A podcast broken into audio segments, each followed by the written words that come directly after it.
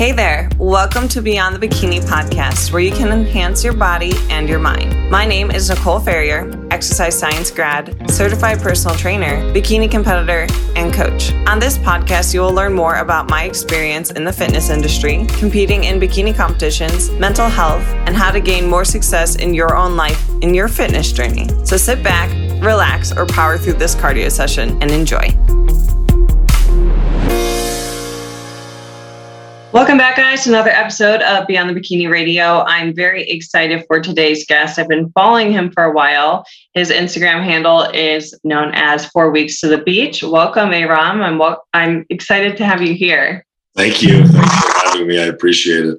I know that we've been trying to get you on for a while, and since it's been the new year, I've been seeing a lot of common issues, and we've kind of been going back and forth here on problems that we see and I feel like we're both trying to make a positive change here in the fitness industry. Can you go more into detail about what your goal is for people with achieving their fitness goals, like your goal as a coach?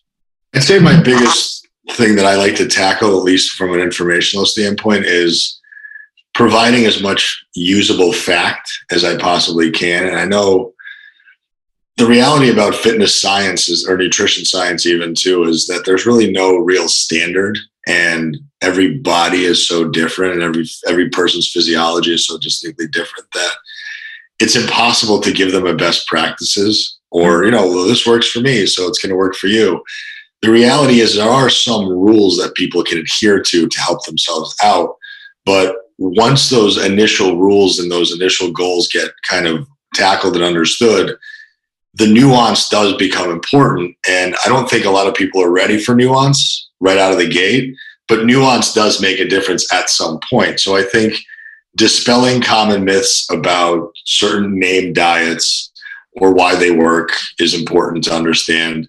Explaining the difference between the types of training that exist to people so they understand what's best for them and what's best for their goals makes sense.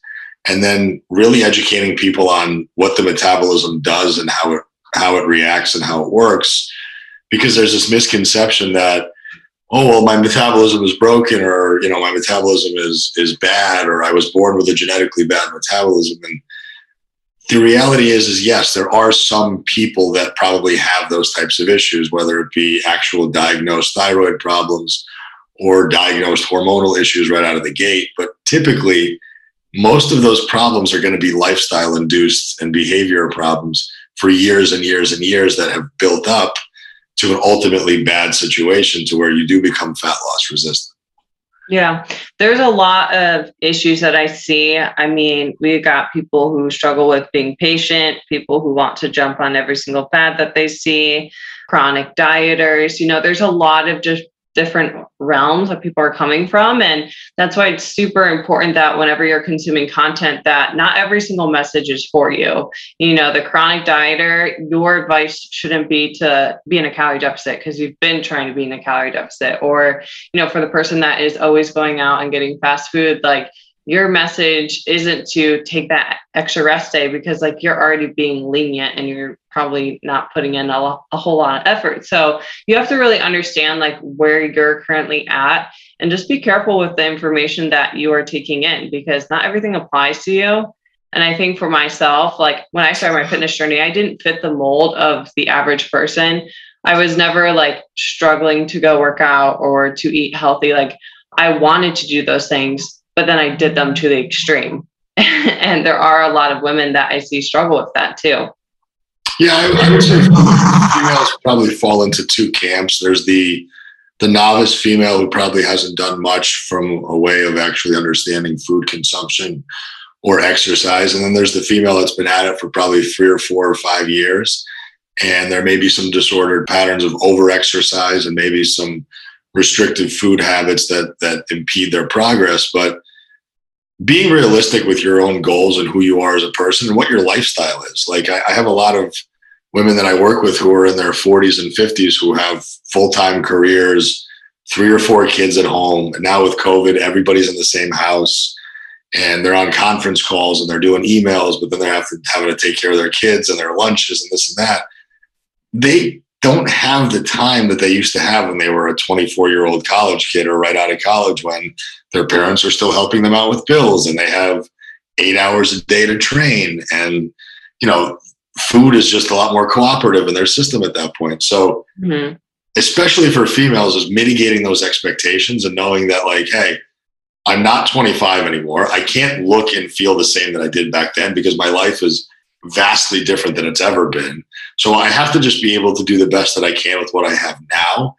And if my schedule allows for me to free up and be able to allot time to these things, then I can throttle up and put my foot on the gas and be really good on those days. But on the days where I just can't do it, then I do the best that I can on that day. Yeah. I really liked that perspective because I feel like a lot of coaches will I don't want to say a lot, but there are a few coaches that will compare themselves to their clients. So they'll almost be like, well, you know, if you can't get your workout in, like my day's so busy and I have this and this and this going on, and I get my workouts in, it's like, okay, well, number one, shaming is the first way to get someone to shut down and not hear what sort of message that you're going to give. But number two is your lifestyle is completely different. I don't have any kids right now. I don't have to go into an office and have a job. So like that's why even me sharing a full day of eating feels silly because it's like I, I have access to cook my food throughout the day. And I know that not everybody has that. So you have to also recognize these people that you compare yourself to. Is this their full-time job? Is this fitness person, this coach or bikini competitor, is that basically their full-time job? Yes. Okay. You're already comparing to an unrealistic standard, and you have to take your lifestyle and be realistic with your goals, which can be challenging because you do see these girls that look amazing and guys too, and they make it look effortless. But in reality, there is so much effort that goes into it and time. And there are people out there who truly don't have the time. You know, people who are pulling 24 hour shifts in the healthcare field. Like there's people who are deployed and have horrible sleep and they can't fix these certain biofeedback markers. So like we have to be mindful of that as well. My heart goes out to women especially. Like I, I think i treat men and women distinctly different. And i think i end up gravitating towards women more because i understand what women go through when it comes to body image and self-confidence issues and living up to a certain standard I understand what it's like to eat emotionally. I understand what it's like to have hormone problems because I've had them myself. So, you know, for most men who have a decent internal structure and they have decent chemistry sets, any type of thing that you give them, they're pretty much going to be responsive to it if they adhere to it.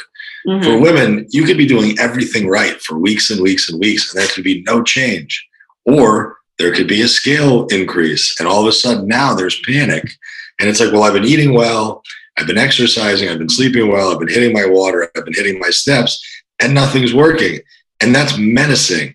And I think what a, a lot of females forget to understand is that you're at a physiological disadvantage because of the monthly fluctuation of hormones.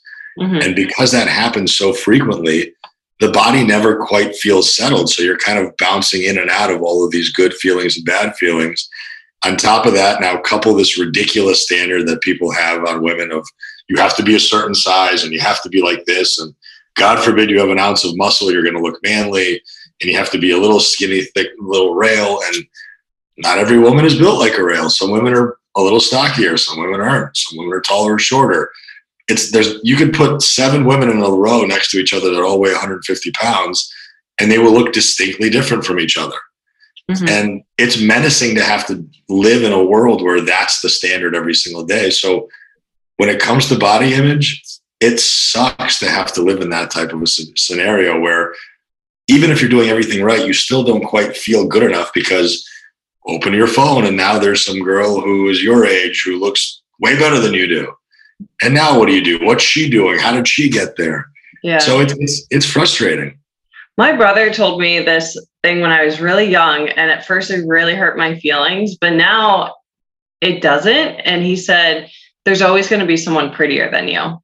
And at first I hurt my feelings because when I was, you know, 12, I like, I want to be the most beautiful girl ever. You know, I want every guy to want to date me and all that, whatever stuff that middle schoolers struggle with. But now it's such a good thing because there's always going to be someone stronger than you, that's prettier than you, that has more money than you, that has nicer things than you do. There's always going to be someone out there that has more. and that's okay. You can be happy for them, but you also have to be happy for yourself and where you're at. Even like with other things in my life, like with the car I have or the house I have, it's like there's times where I'm just like, well, this person just got this. Like, why can't I have that? And it's like, okay, let me bring myself back down. I have a house. I have a car. You know, I have these things that some people don't even have that, and they would be happy to just have something. And I think same goes with our physique. It's like we can get so outside of like our expectations and try to achieve the standard. And the funny thing is, is that standard is always moving for women and it's never the same. You get some women out there who post a transformation of them building muscle. All the comments down below would be like, too manly, you look too big. What drugs are you taking? And then if you get a woman that loses weight, then it's like, oh my gosh, you're so sick. Do you have an eating disorder? You're too small. And then you see a woman that gains weight. Wow, you really lost yourself. You have no control. You can never please everyone. So that standard of your body is always going to change and you have to take everyone's opinions and push it to the side and just focus on what you want. For myself i feel like it's hard because i put my body out there and i try to show my body in different phases of like gaining weight and then losing weight for show. But when i see other people in my industry saying so lean all the time and then there's me that i can't do that i've even had people like dm and be like well, like, why does your body fluctuate so much? And it's like, because I'm trying to be healthy, and that version of health will look different for everyone. And I'm kind of going off on a tangent now, but it's more so like we have to realize that we're on our own journey and that other people are dealing with their own shit, and we don't have to look like them. well, and, and you bring up a really important point that I think a lot of people ignore when it comes to physique transformation, whether it be for the general population lifestyle client or for the competitor, like internal health matters.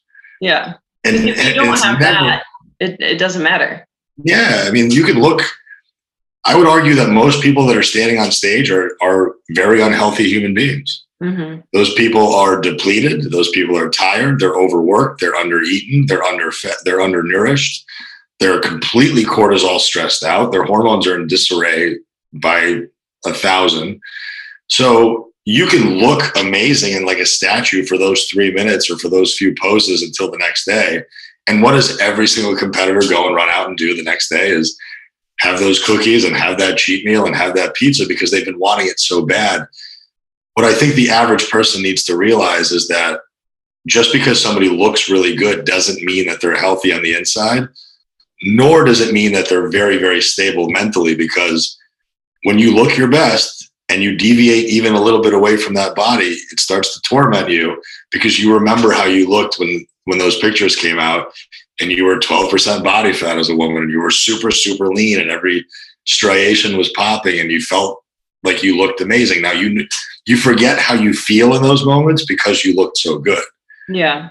But internal health, especially today with everything we have going on in our world, I mean, we're now seeing that obesity is completely the reason why people are getting sicker and sicker.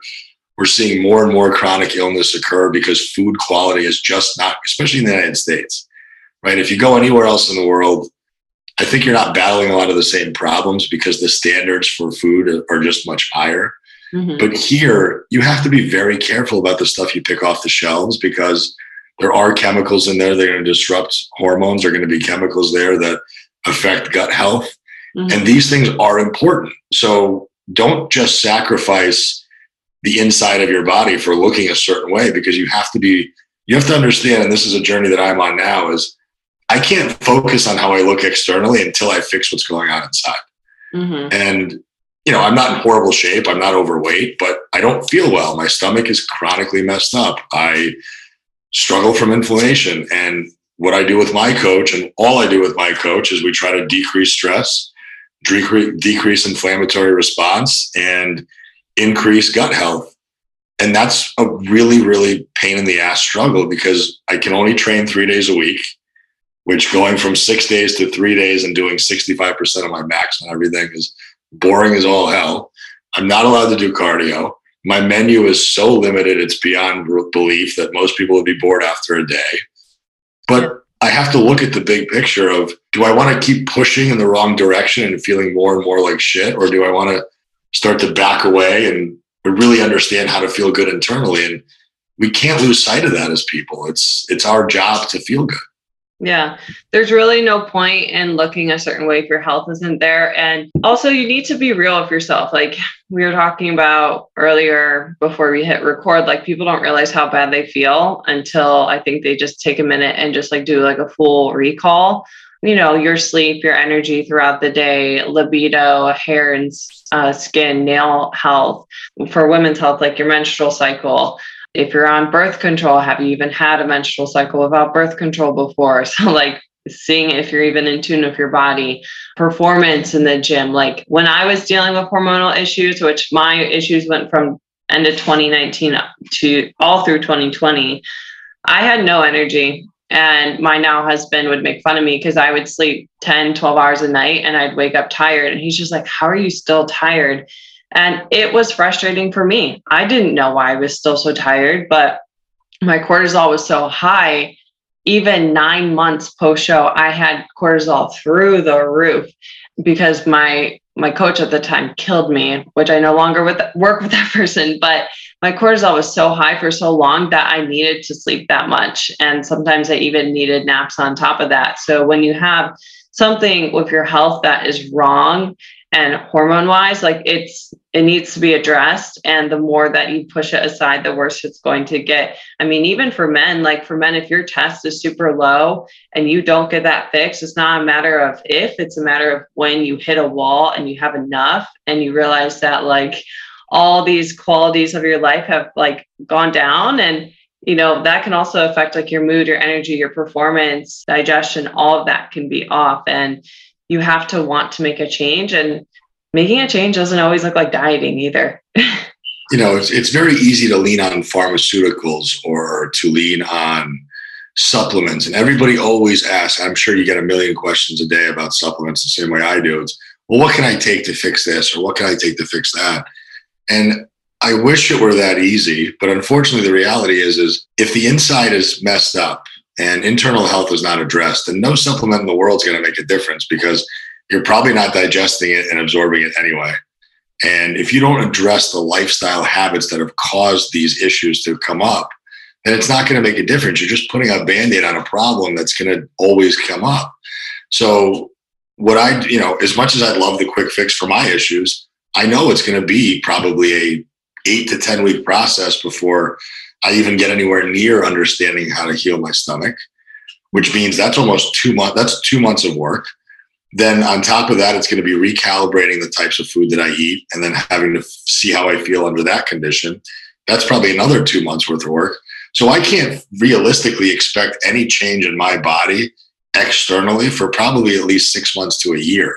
Mm-hmm. I'm willing to do that because I'm patient and I understand and accept the process when you talk to your average woman, especially who has been through XYZ diet four or five or six times, who's lost 12 and gained 15, who's lost 20 and put on 25, what they need to understand is that their body has become resistant to fat loss because their metabolism has now downregulated to a point where it does not want to function optimally anymore. It's just allowing you enough to survive. Mm-hmm. So the goal should not be how little can I eat? And look and feel good. It should be how much can I eat and look and feel mm-hmm. good. So for our audience too, like I think that a lot of women don't even know like what is considered low calorie and a high amount of cardio and not seeing a response. What would you say would be a level that you would say that's for for most i would say what would you say would be a level that's like okay your body should be losing weight why isn't it losing weight you truly are doing everything correct so the the textbook that I've that you know that I've learned from and the studied from, and I I went through NCI and precision and all that stuff, and then I've obviously done a lot of independent research on my own through various you know RP, and I read a lot of PubMed articles about metabolism and metabolic health. Nine to twelve calories per pound is about the accepted range of weight loss for most people if their metabolism is flexible and functioning. Mm-hmm. So think about it this way: take a woman you know, let's do the math. Let's like say she's 150. Yeah, let's take 150 pounds and multiply it times nine. That's 1,350 calories. I mm-hmm. can't tell you the amount of 150 pound women that I've worked with who have logged their food for five or six days prior to us starting work together, and they were at a thousand or they were at 1,200. on average. Now, obviously, when you log your food, you're going to be a victim to error. There's obviously human error involved in logging food. There's consistency problems when you log food. I mean, I'm pretty spot on because I've been doing it for over a decade. I'm sure you're pretty spot on because you have experience with it. But when you first enter into the world of logging food, there could be user error, there could be typos, whatever the case may be. But let's say that that truly is a thousand calories. Mm-hmm. That means that that person is eating under nine calories per pound of body weight, which basically means that they're they're not even getting into the the medial side of consumption. So what I would do with that person is I'd have to spend an inordinate amount of time trying to rebuild their metabolic capabilities slowly but surely through the manipulation of increased calories by way of probably proteins and fats first. But then obviously also have to make sure that they are exercising enough so they don't blow up because there's a potential to if your body is only used to a thousand calories and it's maintaining weight then you can probably believe that if you increase calories by 5 10 15% slowly even you may see an increase in the scale over time mm-hmm. until the body starts to ramp up and catch up to that mm-hmm. and i think the more metabolic resistance a person has and the more times they've lost and gained weight the longer it's going to take them to get themselves out of that hole so yeah. you don't even know like the idea of a calorie deficit sounds so easy and so simple like oh I could be in a 20 to 20% calorie deficit and I'll lose weight. In theory, sure. But how do you know if you're already not in such a deep deficit that the metabolism has downgraded until you do that type of inventory? You don't know. The biggest dictator of protocols for me is the diet history. And if you have this huge history of dieting or being like super low calorie, then high, and then super low calorie, then high, and then again that weight loss, weight gain, weight loss, weight gain, and then you're at a level where maybe your body fat is high and you don't see a lot of definition, but it's because of all those um, rebounds in a way. It can be frustrating to be in that spot. But you also have to recognize that there's really no time amount that would will fix it. So like when you do seek out the help, don't ask your coach how long is this going to take because we, we don't know. We don't know. And we also don't love saying we don't know. I mean, I know that I don't love saying that, but I'll also be honest. And I don't know because for some people it takes three months, some people take six months. For me, it took over a year. for me to even be at baseline. Yeah, um, that's baseline. And that's like bare minimum. And then I decided to prep again, and I knew that I was uh, gambling, but I was smarter that time around. But regardless, it's like you need to be okay with something taking a long time. And I think, in the grand scheme of things, if you are a seven year chronic dieter, one year is nothing, two years is nothing. So chill out. I have to be careful about how I say this because I don't want to offend people, but let's be very realistic. If you're a female who's heavy, and let's let's call heavy 200 pounds plus, right? Let's you're five foot three, you're 200 pounds, you have a significant amount of visible body fat on you. That did not occur overnight. It didn't occur in a year. Mm-hmm. It didn't occur in two years. You're probably looking at a five to 10 year process of which that accumulation started to slowly and surely build up to where and I and I have examples of this left and right with females that I work with who are maybe 140, 150 post pre-pregnancy and then post-pregnancy coupled with lifestyle issues and job issues and stress issues. Now they went from 140 to 170 and then 170 turned into 200, then 200 turned into 220 and now that's where they're at. Mm-hmm. If that's where you are as a person and that took you 10 years to get there, why is there an expectation that in six months or in 12 weeks that that will go back down to 140 140 may not even be on the table ever again hmm. because i typically take whatever pre-pregnancy weight was for your average person. I'm not talking about competitors or athletes. I'm saying average general population female. I take pre-pregnancy weight and i add 20 pounds to it. And i say if we hit that we're in pretty damn good shape. So let's let's focus on doing the best we can with where you're at forget about what you were pre-pregnancy because you're not a you're not the same woman you were before you had your first kid let alone your second let alone your third or fourth everything changes every single time mm-hmm. so this idea that you know it took us 10 years to put on 70 pounds you can lose 70 pounds in a year, but you're probably going to put on most of that back on at some point if the habits that you've engaged in are not sustainable. Yeah. Something like cutting out all carbs, yeah, that'll work until it doesn't. And that's going to create a lot of downstream issues on all sorts of other things thyroid function, other further hormonal health, energy levels. You know, if you cut out any food group, whether it's fats, whether it's proteins, whether it's carbs, it's a reduction in calories. Any reduction in calories will work until it doesn't, until the body adapts to it. And when you and I say until it doesn't, and we probably say this a lot, it's because the body is doing what it's supposed to do. The body is supposed to adapt to change in order to further survival. Your metabolism does not give a shit about you in a bikini. It doesn't care about you feeling good or looking good. It just wants you alive long enough to produce children. And then once that functionality is shut down, that's it. Yeah. That's all it cares about. And it sucks. It sucks, but it's working properly because it's trying to budget for worst case scenario. It's survival, and that's about as primal as it gets. And I mean, for the ladies out there, this is also why it's harder to lose body fat. Is our we have estrogen a lot higher than men, and so estrogen is a fatty based hormone. So usually, the more body fat you have, the higher your estrogen is going to be. But when you deplete that too much and you diet too much, that's why you lose your period. I'm always amazed whenever someone is stepping on stage and still has their cycle. I'm like, oh my gosh, you could just repopulate the world. Um, very, rare. very rare. I think that that that's a really good thing too with like pregnancy and change. And the other issue too is women who are wanting to get back to their high school weight. And that makes me sad because it's like you have adult women who are in their 40s, late 30s, maybe even their 50s, and they want to weigh what they did when they were 17. And you weren't even fully developed at that point. So we need to be realistic with our goals. And what would you say, I guess, would be a realistic fat loss target for a female from a week to week basis, but also a realistic goal from a body fat percentage standpoint? So when it comes to fat loss, I've seen a pound a week in the extremes, and I'm talking about females who weigh north of 250. But you have to remember the lighter the female, the slower the rate of loss, obviously, because you just don't have as much to lose. The body will always prefer to keep fat on. It's it's the it's the it's it's what it feels safest in.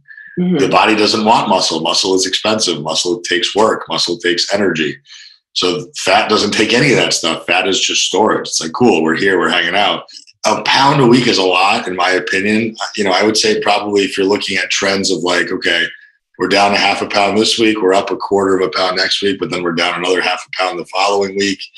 You're kind of playing in those under a pound here and there.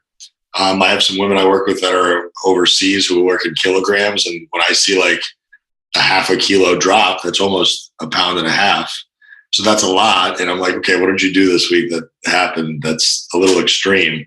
I don't want to see extreme loss. Mm-hmm. Extreme loss is scary. Yeah, I was going to say, why is it bad to lose weight too quickly? I know the answer, but well, I mean, for me, but you're if you're losing weight that fast, there's got to be something extenuating going on. There's got to be something outside of when we start to think about anything outside of the norm and outside of the average for that individual, it gets frightening because what is the likelihood and probability that they're not going to be able to sustain that level of extremity for so long? Mm-hmm. So if they're doing something that's creating a pound or a pound and a half weight shift every single week on the downward trend, then there's got to be something happening from either an abundance of exercise happening on top of probably some very very extreme caloric restriction or the completely the removal of entire items of foods. Or a lot of times i mean i don't know heartbreak has always been very healthy for me because i end up just being super ripped. But a lot of times when women are going through heartache through relationship problems or whatever they lose a lot of weight. Yeah. So that's also not a good thing. So i don't i don't want to see that. I would much rather see slow and steady kind of like a, a down tick then a flat then a down tick then a flat Mm-hmm. You know, every once in a while you'll see a spike back up for for whatever reason. Shitty sleep, you know, stress was high, inflammation was high, training load was high. You went out with the girlfriends one weekend and you had a little bit more carbs and a little bit more wine than you're typically used to.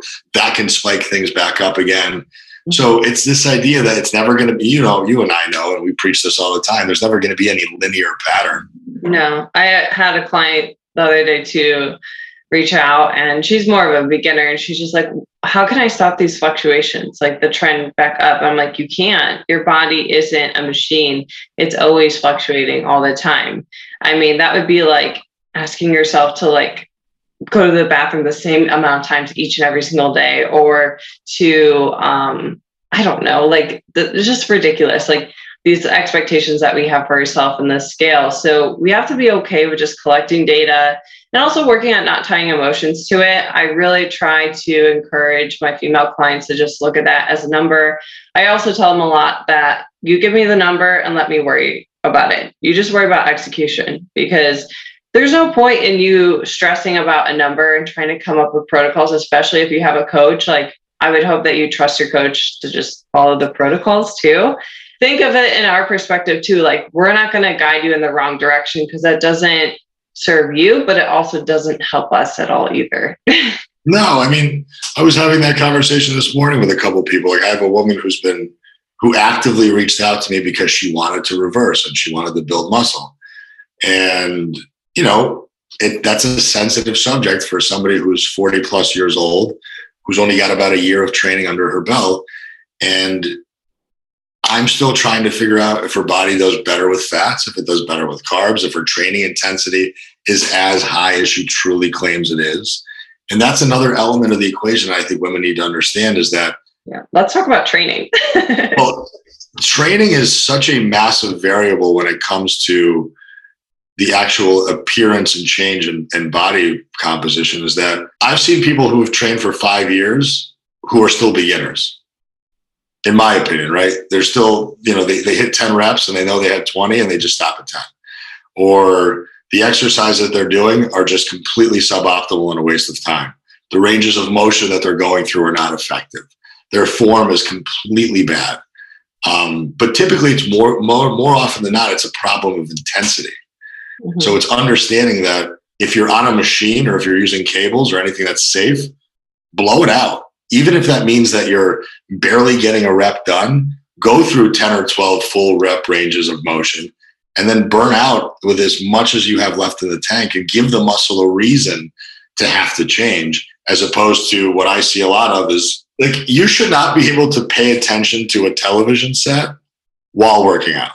Yeah. You should not be able to read while working out. You are dialed in. There's weight in your hand that could get dangerous and you should be completely paying attention to every every joint action every movement every breath i've been a trainer for way longer than i was a nutrition coach and one of the things that i used to do is we would chat in between sets 100% but then as soon as they started working i'd be like linda shut up don't talk to me while you're working out mm-hmm. i i'm making sure that your reps are on but it's your job as the person who's executing that exercise to count and be present my job as a, as a trainer is not to be your rep accountant. My job is to make sure that you don't mess yourself up and that your positioning is perfect. But I still want you to be aware of how many reps. Like I shouldn't have to be like, get another one, get another. Like, no, you know you have 12 reps to do. If you know you have 14 or 15 left in the tank, do them and let me tell you when to stop because I could see when you're starting to fail. Yeah. That's it. I think um, there's a saying that like personal trainers just count reps for their clients. And I'm like, that is honestly the biggest insult. I told all my clients in person, I suck at counting reps. So don't ask me to count because I'm paying attention to how your body's moving and I cannot pay attention to multiple things at once. And if their movement patterns are off and, you know, I'm going and like, you know, tapping this part of their body or giving them a cue here, you know, just keep track of your reps. Form is so important, and there's so many great tools out there to help you. Even if you can't afford an in person trainer, which I do know that is a luxury, like bodybuilding.com is where I learned how to lift. And it really broke down everything for me. And you have to remember, though, you're an outlier. You were actively trying to better yourself and to learn and to gain knowledge. Your average person is not going to spend even 20 minutes a day to go down the rabbit hole of understanding where their elbow angles should be on a on a row. You know what Me I mean? in high school. For for you and I, like that's why we're good at what we do because we wanted to learn that nuance. yeah, because we're obsessed. for the some person, you know, I always have this expression: "Don't build me a watch, just tell me what time it is." A lot of people don't want to build those watches. A lot of people just want to know what time it is. They just want to be able to sit down on a machine, be like, "Cool, I know I think I'm doing my back, but you know, I'm over gripping the shit out of this thing, and now it's all biceps." They don't have that proprioceptive awareness or that body connection that you and I have developed Mhm. from basically failing however many times we failed to realize that Oh yeah. that's not working my lat whatsoever. That's 100% rhomboid and all bicep. And I don't, I can't work my lats in that plane of motion because my body doesn't align that way. Yeah. But Susie Average, who walks into the gym for the first time after doing Peloton weight workouts with three pound dumbbells, is not going to understand biomechanics, nor does she really give a shit about biomechanics. And as much as we want her to learn that, at three days a week of full body workouts, it's probably not going to happen. And if that's you, then you are the person that should hire a trainer. You know, you should have someone walk you through it, at least to teach you how to compound lift and use free weights. That is such a valuable tool. I never had that tool, and I actually did have to learn the hard way a handful of times. I remember the first time I deadlifted, I put on quarters, 25 pounds. I thought that that was light for me for a first time deadlift. Granted, I was like 115 pounds. I pulled that thing up and I screwed my back up. And I, most people, I will say, will say, I cannot deadlift. That's an exercise that I can't do. No, I knew that I lifted that incorrectly and I knew that my body could move in that movement pattern. And that's a big problem too, is people see these compound lifts, they do it wrong, and then they think, I can't squat, I can't deadlift, I can't bent over row, I can't do a pull up. No, you probably can. Your form is just shit. That's the Have you, problem. ever, have you ever had the people that have told you that they have genetic orthope- orthopedic problems? Like, oh, I have bad backs running my family. Yeah. This is no, literally coming from a person where like everyone gets back surgery. So I'm just like, you can deadlift, it's fine. No, like you can't. There's no such thing as genetic. I mean, yes, are there genetic deformities and orthopedic issues? Sure, every once in a while, but you don't have a bad back problem in your in your bloodline. No. It's you have shitty biomechanics, and your weight's probably in your toes, and you're probably not engaging your spine properly and your and your abdomen properly, and you're probably hunched over while you're doing a deadlift. That's why your back hurts while you're deadlift, or all the weight is on the front of your feet when you squat, and you have absolutely zero abdominal bracing happening. That's why you're not good at squatting, and that's why your back hurts when you squat. So or even just soreness. You have lower back muscles. And I think people mix up soreness with pain, like actual joint pain. And there's Yes. a huge difference. Um, that's even like for myself, like I hate whenever my chest gets sore, but it's just because I'm that's one muscle that I'm not used to ever being sore. So like when it happens, still to this day, and I'm an advanced lifter, still to this day, I'm like, oh my gosh, I do something wrong. And it's like, no, it's just the muscle being sore and it's gonna be sore for a little bit. And we have to understand that lifting should be uncomfortable. I don't think that it should be painful to the degree that you have to scream or anything like that. it shouldn't be deep joint pain. Yeah. It should be the sensation of muscles burning Mhm. and muscular fatigue to the point of almost not being able to do something. Mhm. But that's so temporary. But I think a lot of a lot of men go through this too. Trust me, I've, I've trained a lot of guys who are like, "Oh, I'm done. It's ten reps and it's over." I'm like, "No, no, that's not enough." yeah. A lot of people confuse pain, like you said, like actual like orthopedic joint bone pain with Just that's just sore and tight. That's what you're that's what you're doing. You're you're elongating and shortening a muscle. It's gonna have to respond in some type of way, and if it's the whole entire reason why we're inside a gym is to break down muscle tissue. yeah, you're ripping something apart. Yeah, it's that we're, we're- feel and that's it. what that's another point that I always make with people is forget about your device that's telling you that you're burning calories. Forget about your iWatch. Forget like I wear an Oura ring. Forget about your Oura ring telling you how many calories you burn. The only reason why you're inside of a gym is to improve movement and break down muscle tissue in order to build strength and build muscular resilience. That's it. Mhm. You're, bur- you're burning way more calories outside of that hour in the gym that you ever, ever, ever, ever will ever burn inside of a gym. So forget about it. Mm-hmm. I don't care about the calories burned on all of your equipment inside of the, like, you know, the elliptical set. Oh, you're so wrong, guys. No, you didn't. Yeah. If that was the case, if your Peloton ride truly burn 900 calories every single day and you were only eating a thousand, that means that you're netting 100 calories per day. You should be dead. After a week of Peloton riding and not eating enough, you should be dead, and you're not. So clearly, there's a there's a discrepancy going on. I used to get so pissed at myself when I was like 18, and I'd go on the stairmaster for an hour, and I'd ride my bike to the gym, which was a three mile bike ride, and I was not losing weight. And I was like, but I'm burning like over a thousand calories a day. and it's like, yeah, good job, Nicole. You've already started this metabolic adaptation at 18. But if the math isn't going to add up, you're not a calculator. This is also why I hate whenever people get their macros from a calculator. I think it's just kind of a slap in the face. um, I don't pull out a calculator when I'm doing my clients' macros. Um, granted, experience brings that, but you aren't this mathematical equation and nor is your body. And we're also going to have outliers. We're going to have people who are super petite and need to eat 3000 calories to maintain their weight. That's a very real thing.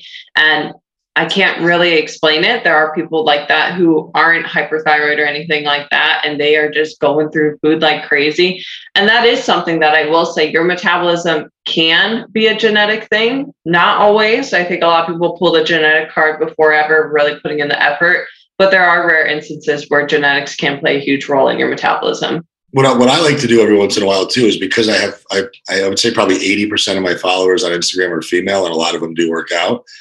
Every once in a while I'll just DM somebody and be like, you know, are you counting macros? What are you doing for workouts? You know, because I, I, like to look at a varying body type because mm-hmm. you know, whether that woman is short or tall, I like to understand that. I like to what's your athletic background, what's your lifting background how long have you been tracking food? Understanding all that information helps me provide a case study to then give to another female who might be in a similar position as this one is, and then say, well, listen, this is what she's doing. This is how she's done it. This is what we're going to do. This is why we're doing it. Mm-hmm. And I like to be able to give people reference points. Be like, listen, if you truly want to see what the potential is, if every piece of the puzzle is aligned, go check out her page, see what she does. Understand that she's not eating a thousand calories and spending four hours a day on a treadmill. She's lifting weights four or five days a week. She's prioritizing really, really quality sleep and rest. She's hydrating an, a gallon and a half of water a day, and she's eating really clean foods at these quantities. So understand that this is somebody who's eating 2,600 calories a day with over 300 grams of carbs a day, and it's possible. She didn't start from nowhere.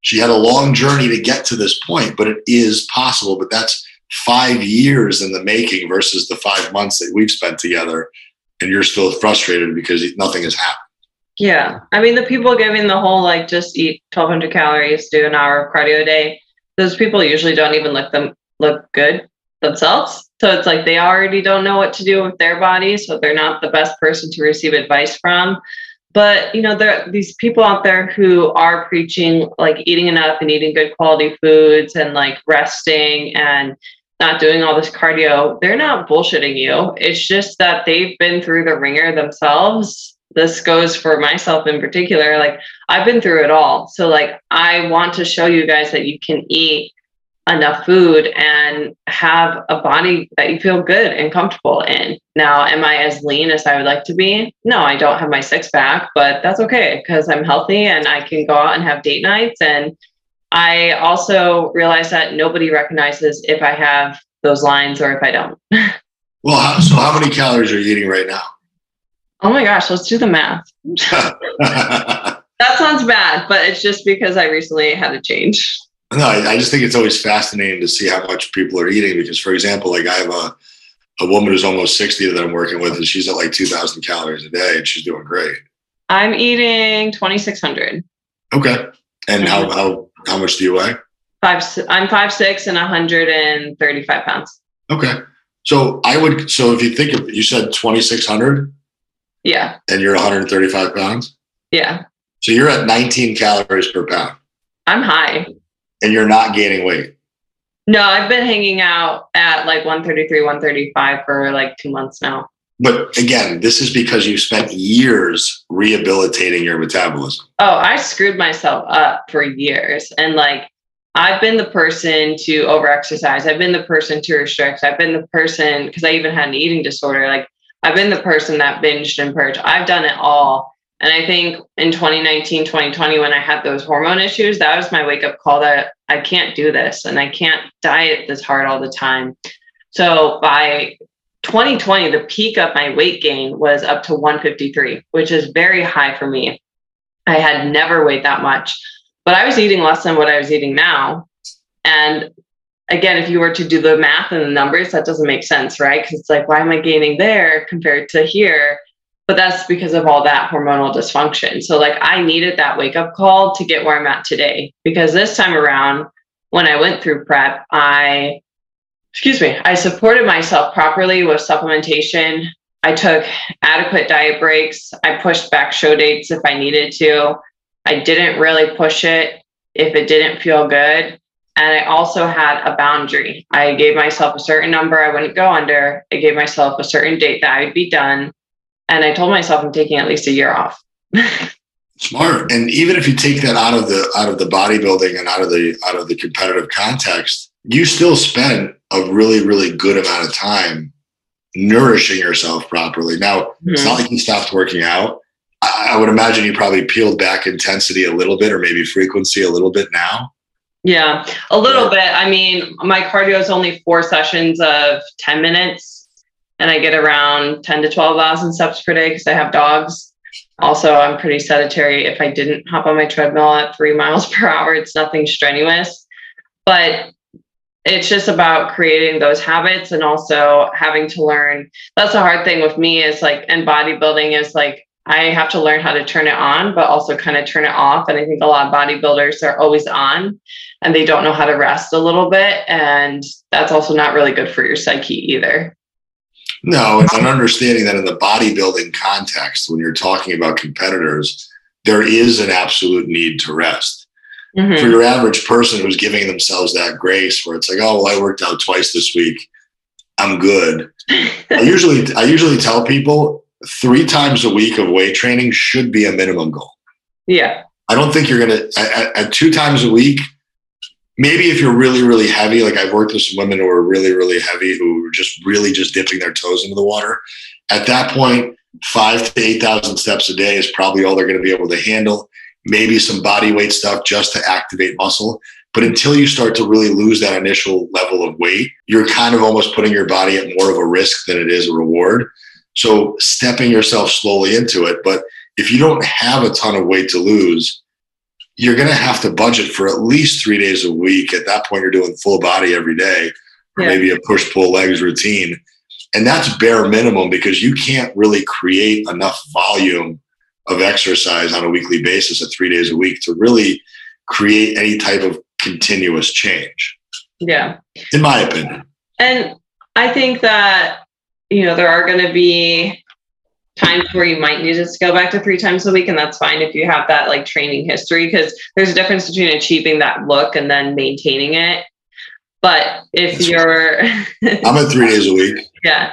But if you're someone that's trying to add muscle you're probably going to need more frequency. But know that there's also that fine line too of like more is not better. So like the three times a week like if you did six times a week you're not going to get more results usually. There's a certain level to where you reach where you just are wasting time and like reaching junk volume. And so if you're going 10, 15 exercises in a day, five times a week, like you're li- literally wasting time. And if anything, you could also become catabolic depending on what your diet looks like. So you have to be mindful of that. And I find for most of my clients, they're out, they're on a four to five day split. I have a few that are on a three day split, but again, they're more mm-hmm. like that really overweight. So we're we're really just trying to take it easy there.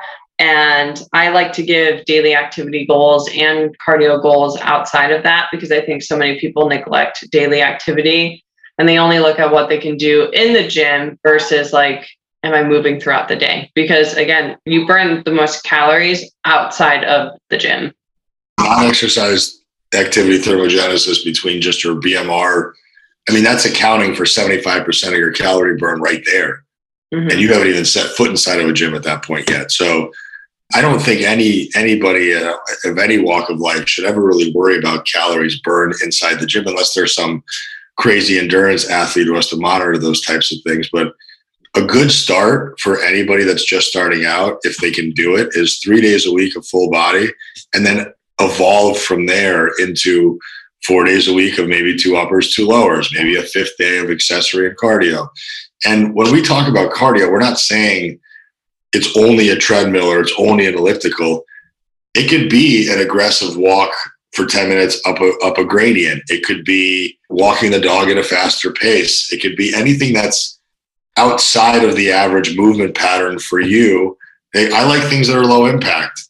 Do 10 minutes of shadow boxing, do 10 minutes on a rower, do 10 minutes on an aerodyne bike of just kind of constantly perpetually moving where the limbs are moving and the heart is pumping and there is some type of an increase in the in the in the heart rate. It doesn't have to be crazy. I think that exercise can be play too. And as adults, we're told that everything almost has to be work and we forget to play and have fun. And like for myself, like you'll see me in the gym lifting weights, but then you'll see me doing handstands and flips and stuff. And a lot of people think it's weird that an adult is doing it, but it's like that that's fun for me. So it's like if you had a sport growing up that you loved, like you can still do it and use it as exercise. Like just because you turned 18 and you're not on your high school team anymore doesn't mean you have to quit because I feel like that love still is there and it's going to be a lot more enjoyable and it makes time fly by if it's something you really enjoy versus being on the treadmill. I would much rather take there's a huge hill by my house that's actually really really hard. It's probably like a 30 degree incline and I just have a mission. I just try to walk my dog up and down the hill a bunch of times. He gets mad at me because he hates it. Mm-hmm. And it's tough, but like that's, I'm not dying. I'm not sprinting up the hill, but it's enough to get my heart rate going. It's enough for me to almost break a little bit of a sweat. And I feel pretty accomplished. There's blood rushing to my legs because it's strenuous. So find ways to just be more active. Like when I, I never, I don't know about your check ins. Like I do most of my check ins with my phone. So when I take my check-in calls, I'm pacing around my apartment. Mm-hmm. You know, mm-hmm. at an hour consult when I sign up a new client, I can get three, four thousand steps in in that hour because I'm just pacing back and forth. I never sit. This is probably the longest I've sat for in a week. Yeah. And I think what a lot of people don't realize is that any movement, even if it's around the house, doing chores, you know, if if, if a female has a girlfriend she hasn't talked to in a while, call her on the phone, pace around your house for a little while, go outside, take your phone calls outside, yeah. get out and just move. It doesn't matter. Obviously, resistance training is what changes the, the composition and the look and feel of your body. That's what's going to add that tone muscle mass that you're looking for. But just movement doesn't have to be anything extreme. Mm-hmm. Going back to the whole crazy schedule things, kind of what we talked about at the beginning of this podcast is you also have to be realistic with yourself too in the fact that are you genuinely just not organized and are there windows of time that you're missing out on so is that waking up five to ten minutes earlier to take your dog out on a quick walk around the block or you know is that actually taking a lunch break for the love of god please take a freaking lunch break i'm so sick of corporate jobs not letting people take breaks but take your hour break and make 30 of 30 minutes of it eating and then walk for 30 minutes and let that meal digest. Simple. You're going to get so much more movement in just by changing those habits instead of like hanging out in the break room and wasting time. I used to live in Connecticut and we had a gym that had valet parking, which is, I guess, a convenience item because if you're pulling up to the gym and you're in a hurry and there's no parking spots, it's nice to have a valet parking option. But park as far as you like when I go to the grocery store here in California, like I park so far away from the front door. And I'm do I'm just I, I take the stairs in every building I walk into. I always park far away. I always try to find time to just move. And step activity does matter. It does burn energy like you want it to. I mean, you're if you take 10,000 steps and you're 150, 160 pounds as a human being, you're probably burning almost a thousand calories at, at 10,000 steps. So that's That's in addition to your resting metabolism, which is probably around 1500. So that's 2500 calories of expenditure. If you're not eating a thousand calories less than that and not losing weight, then we have a problem with the metabolism, as we've discussed before. So you have to be able to understand that if you're somebody who's moving around a lot and you're exercising, there has to be a need for food. I do give a little bit of tough love with some of my clients who are walking maybe three, 4,000 steps per day. And I just remind them that you're technically sedentary. You know, I see that you get, you got your workout in and maybe you got your 15 minutes of cardio in, but you're still sedentary. And there are health issues that come with being sedentary, like heart disease and poor digestion and poor blood glucose regulation. There's so many issues that come with being sedentary. And that's why you do have people who maybe work out three times a week, but then they still develop these issues because they're sitting on their butt a lot of the time. When I when I was in finance and I sat for 12 hours a day, I would just chug water so I could just have a reason to go to the bathroom at least once an hour. And I would just take laps around my office building. Like I would go to the bathroom, I would pass my desk, I would walk back towards the bathroom, pass my desk again. Because let's be very realistic. Even with an office job, it's not like you're working nine hours straight. You know what I mean? Like unless you're doing something super crazy, like I, I like I obviously have have people that are running hedge funds that I work with who are on calls all day long. It's back to back to back to back. But even that, like schedule your calls and don't make them Zoom calls. Get up and move around. If you don't have to be at a computer to type, move. Take advantage of it. Yeah. There's ways to get around it. It's just you have to get creative and think outside the box of just the gym is where I work out and that's it. I, I don't move anywhere outside of that. Like it has to be bigger than just that. And then, like you said about time utilization, meal prep doesn't have to be crazy. It doesn't have to be ex- extenuating. Before our call, our call was at nine o'clock. At eight fifty, I made three pounds of shrimp, containered it, washed all the dishes, and by eight fifty nine, I was at the desk. Yeah. So it doesn't like that. There's my meal prep done for the day. I have bag steam in a bag rice. I have blueberries and arugula that I'm going to put together in a little bowl as a side salad. Done. It took me 10, eight minutes. Mm-hmm. So this idea that I can't meal prep, I don't have time. If you're working from home right now and you're not taking advantage of that time to understand how to prep your food, shame on you. And I'm sorry that it didn't work out yeah, I mean, honestly, so many people are working from home now, and this is a great opportunity to get a handle on your nutrition because you do have the luxury of having uh, a hot cooked meal, something fresh that's naturally going to be more appetizing. But there's plenty of times where I was just telling you, like my one chicken meal that I make, I cut up peppers, I have pre made chicken, I throw it in the air fryer, I microwave rice, I hop on over to my office, maybe do a few emails, come on out, put it in a bowl, add a little bit of either an oil or some sort of dressing to add flavor and done.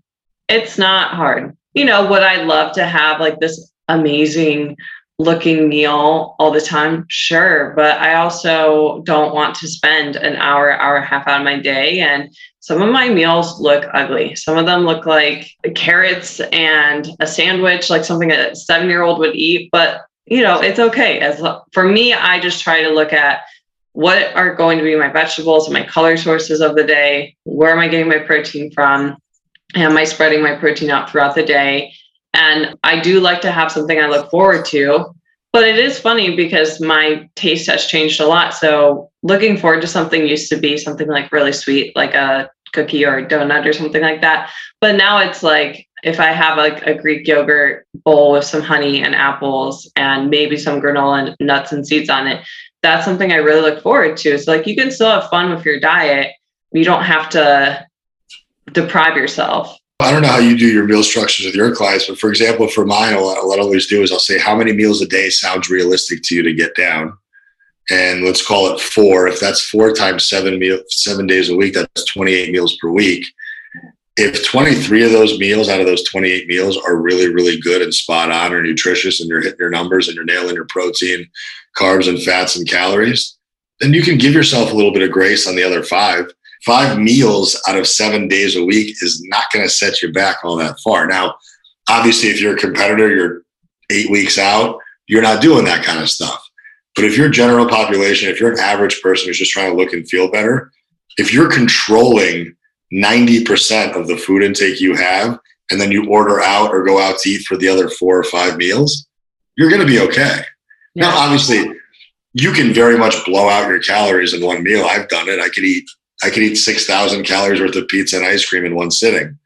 But most people aren't going to do that. They're not disgusting like I am. Yeah. So, or you do that and then you feel horrible after, and then you don't do it again. that's that's kind of how I feel now. Like as now I'm 37 years old, gut health is my priority. I don't want to feel like shit all the time like I used to. So that temporary, like I have four slices of cake right now in my fridge that are in the freezer that I really want to eat at night. But then I'm like, okay, well, if I eat this and I had a perfect day already today, why am I going to ruin a perfect day just for that that 10 minute satisfaction of eating the cake that I know is not going to make me feel good? So let me save that for something special. Maybe if I want to go out to dinner on Saturday night, if I want to go grab lunch on Friday afternoon, I'll save it for that. So just just just plan ahead a little bit better and know that not every meal has to taste like a vacation.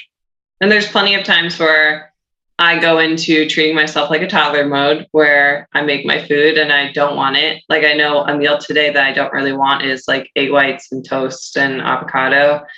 Not bad food by any means. I'm not in the mood for it, but I have it in my house. It needs to be eaten and it's going to help me hit my macros and hit my goals for the day. So we're going to eat it. You have to give yourself some tough love. And I think so many people are really too lenient with themselves and again going into i have a little bit of discomfort i need to avoid it. That's the world we live in especially here in the states. Discomfort need to avoid it. How do i avoid it? Distraction or a pill. And you have to be okay with having a little bit of unpleasantness here and there. It's going to be fine the re- the positive reinforcement that happens from making those decisions is so important because you condition your body to want to feel good and you condition your body to to associate your, your behavior to that feeling as opposed to the classic thing for me is because I'm definitely a binger when I want to be. I live in a weed legal state, so I smoke almost every single day. So I get the munchies when I smoke. Mm-hmm. I know for me, if I smoke at 7 p.m. and I have nothing going on for the rest of the night, Grubhub, here I come. Mm-hmm. And it's going to be something shitty and it's going to be something suboptimal for how I'm going to feel. And that's going to roll into the next day because I'm not going to feel good on that following day because I've eaten something inflammatory that didn't agree with me. Mm-hmm. So, as opposed to making that decision that I know is not going to make me feel good, it may make me feel good for those five minutes that I'm chilling on the couch and everything is blissful because that pizza is so great and those wings are so delicious. And I know I got that ice cream in the fridge waiting for me. But I know in the grand scheme of things, I'm going to feel like crap later. And not even emotionally. Forget about the emotional part of me guilting it, maybe. But the physical aspect of the fact that I've eaten so clean for so long that that's just going to completely throw off my bowels and everything else. So, is it truly worth it?